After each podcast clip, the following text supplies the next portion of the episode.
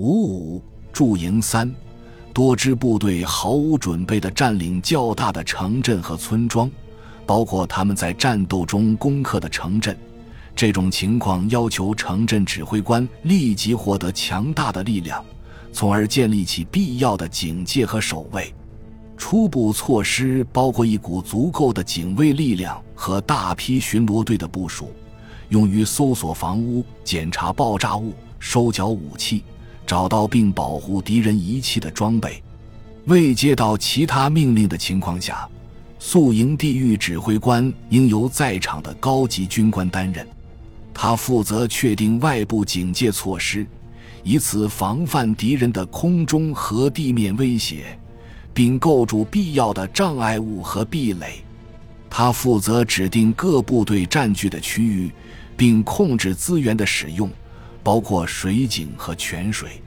他还特别负责所有可用材料的直接、公平分配，从而使部队迅速入驻并充分利用休息时间。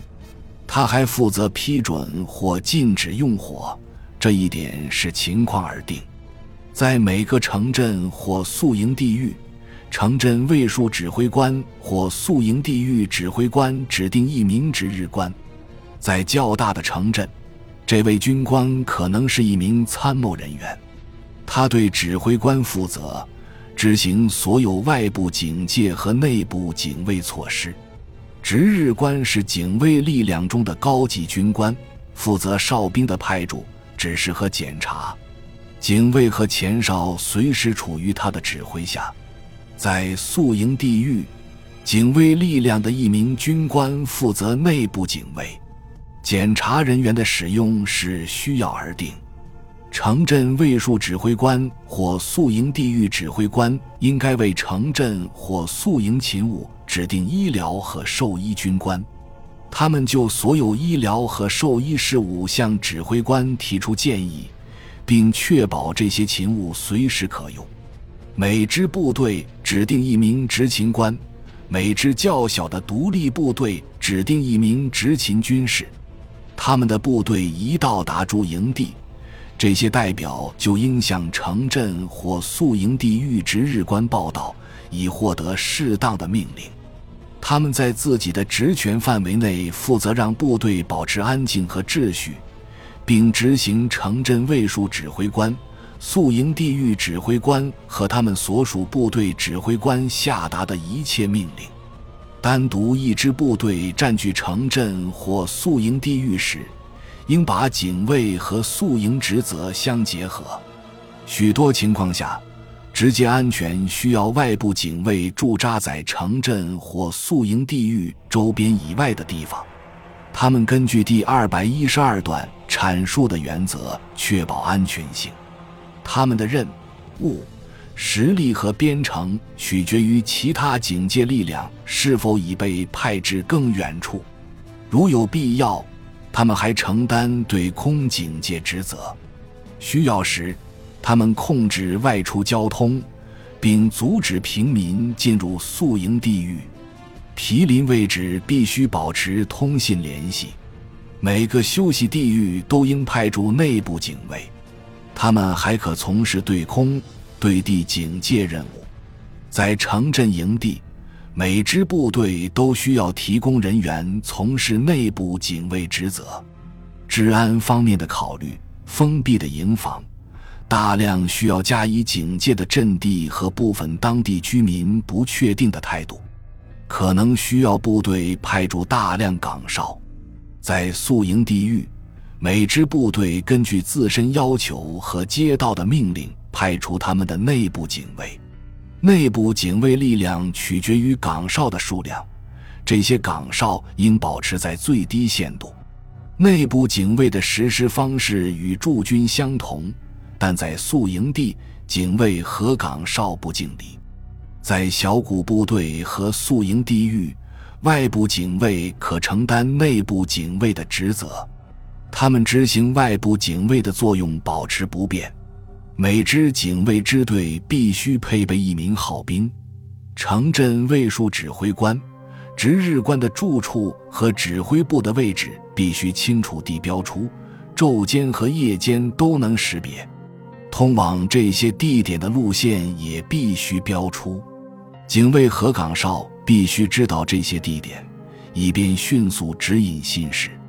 城镇卫戍指挥官的指挥部应张贴一张标出通信网的草图，外加一份工作人员和城镇内各部队的名单。这份草图还应标明各工作人员和部队在何处建立联系。特殊设施的位置，例如燃料供应点、医院和防空洞，应以符号和标志表明。并指出通往这些地点的路线。部队营房通过使用旗帜以正常方式标明。宿营地域指挥官在所有警卫已于识别处设立自己的营帐。工作人员办公室必须标出，昼间和夜间都应清晰可辨。军官和士官暂时在指挥部接受命令时，他们的马匹。或其他交通工具应留在附近。工作人员或部队待在某个地域的情况必须保密时，可能有必要部分或彻底限制正常的识别方式。当地居民的态度不确定时，部队可能有必要采取特别安保措施。这些措施包括施以惩罚的威胁、扣押人质、要求所有房屋不得上锁。随时可供检查。轻率处理态度消极的居民是错误的。在任何情况下，克制和保护居民都是最好的政策。反谍报措施参见第一百九十段和第一百九十三段。在城镇营地，无法靠近牲畜的马拉大车应置于远离敌人的一侧，而且牲畜必须能迅速带来。套上碗具并拖曳大车离开，机动车辆需要良好的进出道路，易于驶入的供水站和良好的停车场。由于存在火灾隐患，油罐车的停放地点至少距离建筑物五十米，严禁在车辆周围吸烟。夜间，沿街道停放的车辆应以马灯做出标识。城镇营地必须采取必要的医疗和兽医措施，饮用水资源必须标出，来源可疑的水必须检验，必要时将其煮沸。